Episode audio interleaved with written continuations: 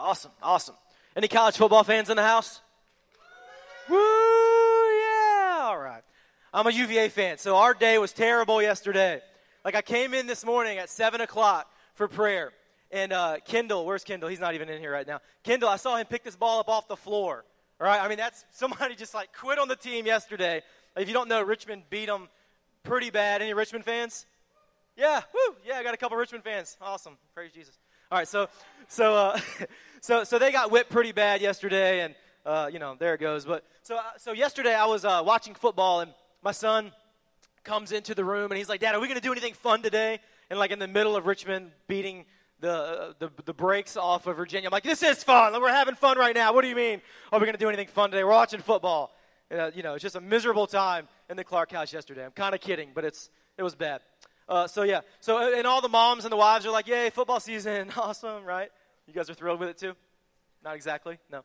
No. All right. Well, I'm the campus pastor of the Moseley campus. If you don't know me, if you're maybe if you've come to uh, Clover Hill within the last two years, you probably wouldn't know who I am. Uh, we meet at Cosby High School at the 10 a.m. service on Sunday mornings. My name is Barry. Um, if you see Pastor Stan like jump from the nine, and then he like runs out, and you never know where he goes after the nine o'clock service. And then if you if you're at 11 o'clock and you never see him before service, the reason is is because he's coming. He's preaching the 10 o'clock service over at Moseley. So, so today he uh, he gave me the opportunity to do this. So I'm thankful for it. I'm excited about what God's laid on my heart. But before I get to that, uh, I wanted to really quickly hit this Explore God. Anybody seen the Explore God billboards? Yeah, we got some billboard. Yeah, we've had some billboards up. We've had some radio ads. So Explore God has been. Uh, uh, it, it's really like uh, this thing that's unified the churches in our community. There's 140 churches. There's been $200,000 plus spent in, um, in just kind of like getting people to think and wonder about, about God. And, and, and what happens is next week we start a new series. Pastor Stan's back in the pulpit. Our lead pastor, Pastor Stan Grant, he'll be back we start a brand new series, um, just the Explore God series, and it really a, a, it really answers some of those like apologetics type questions, like what's our purpose, like why like why does God allow um, pain, you know, like things like that that people really wonder about. And all of the churches who are a part of this initiative with the Explore God are are doing the same thing. So if someone in our community sees Explore God on a billboard, if they see it or if they hear about it on the radio, like they can actually respond. They can go to the website and they can find uh, Clover Hill or they can find one of the 140 other churches that are doing it in, in, our community. And it's such an amazing thing. I don't know if there's ever been this kind of unity in the city of Richmond before among, among churches at a widespread level. And you know, like a unified church is an unstoppable church, right?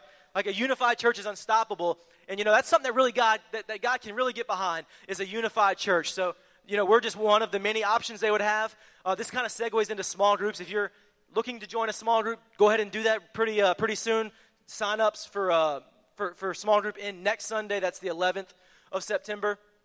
Uh, you know, the same thing that we, that we try to encourage people about as far as unity in the community, we also want unity here, like in this church, right? Among this specific body of believers. Like, we want to be a unified church. It's hard to do when you come to an 11 o'clock service and there's hundreds of other people around, but it's easy to do like when you sign up to be in a small group and there's 10, 12, 15 people in a group, so you begin to make friends in a small group, or maybe you join a, uh, one of the serving teams uh, and, you, and you begin to make some friendships and, and meet people that way. But, you know, it all kind of leads together on this unity thing. So explore God, small groups, go ahead and get signed up as soon as you can. Uh, we'd really appreciate it. It really helps us if you could do it sooner rather than later as far as organizing groups and all that good stuff. All right, so we're in this How to Neighbor series. This is the last message of How to Neighbor. Pastor Stan did the first one. He talked about uh, sharing our stories and inviting people to church. Uh, last week, Pastor Brian Briggs from Destination Church talked about being that neighbor that makes other neighbors better. So we want to be a neighbor that really like raises the bar in our neighborhoods, in our schools. Like our church can actually be that neighbor in our community. We can raise the bar on what churches are doing in um, in Chesterfield, in Midlothian, in Virginia. All right. So today I want to talk about, and I, and I believe so strongly that God has really put this message on my heart.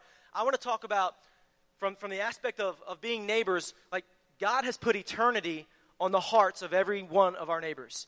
All right, God's put eternity in every single person's heart. You know, that rough guy that you know from work, that, that difficult lady that you know from work, like the, the people who stir up the drama, the people who are always making like the crude or, you know, the bad jokes or, or whatever. Like God, he, he, he really did. Like he, he actually put eternity in their heart, and there is potential in them to know Jesus.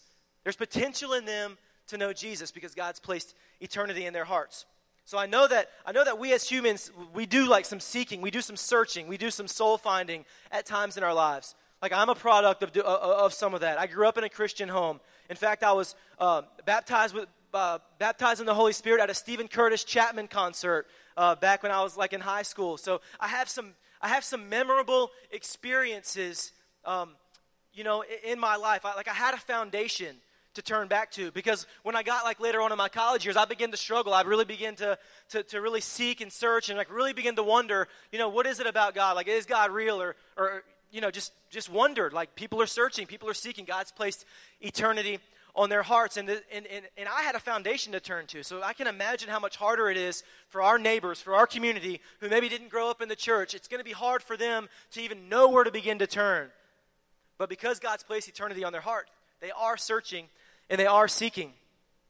Ecclesiastes 3:11 is the verse uh, is the reference. It says, "He has set eternity in the hearts of men," and it goes on to talk about how yet how men, how, although He has done that, like He hasn't set it in our minds. Like we can't actually fathom what God has done for, for, you know, from the beginning to the end. Like we can't fathom it with our minds. Like it's not our responsibility to explain everything about the universe, but we can say that God has done something within us. Like God has done something. He's placed eternity in our hearts. He created a searching and a seeking in our lives, and we can know and we can trust by faith that He's done the same thing in the hearts and in the lives of our neighbors. And if you doubt this for even a split second, I want to tell you that $13 billion a year gets spent on spiritual self help in this country. $13 billion a year. No shortage of retreat centers, no shortage of books on the topic, no shortage of CDs, no shortage of DVDs, no shortage of, of maybe spiritually seeking support groups. There's no shortage of, of self help resources in our nation. So if there's no shortage of that, and yet we continue to know that people are searching and seeking and they're not finding, then what is there a shortage of? There's got to be a shortage of something. There's got to be. I mean, logic tells us if they're looking but they're not finding, but we know that there is an answer because God has placed eternity on their hearts, then there's got to be something. There's got to be something that they can find, that, something that God can use. So there is a shortage, and the question of the day is then, what is that shortage? And I'm just going to kind of let that sit out there for a second, for a few minutes. And uh, before I kind of jump back to it, I wanted to share a passage with you out of Matthew chapter 22. Now, this is a, this is a passage where Jesus is talking to the Pharisees they have just uh, kind of like circled up and like started asking them some challenging, well, what they consider to be challenging questions.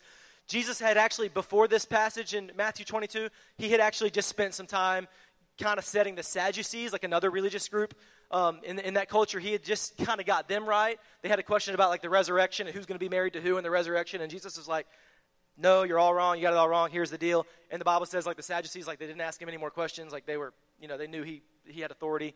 Um, but for whatever reason, the Pharisees thought that they could trap him, so they tried. And you know, they, the Pharisees were all they were a people who really wanted to uh, to rate the commandments. Sometimes we do that, right? Like we rate like sin, like some stuff is more severe than others. So so the Pharisees wanted to know like from Jesus' perspective, what was the greatest of the commandments? Because again, they were people who liked to rate uh, the commandments and rate the laws.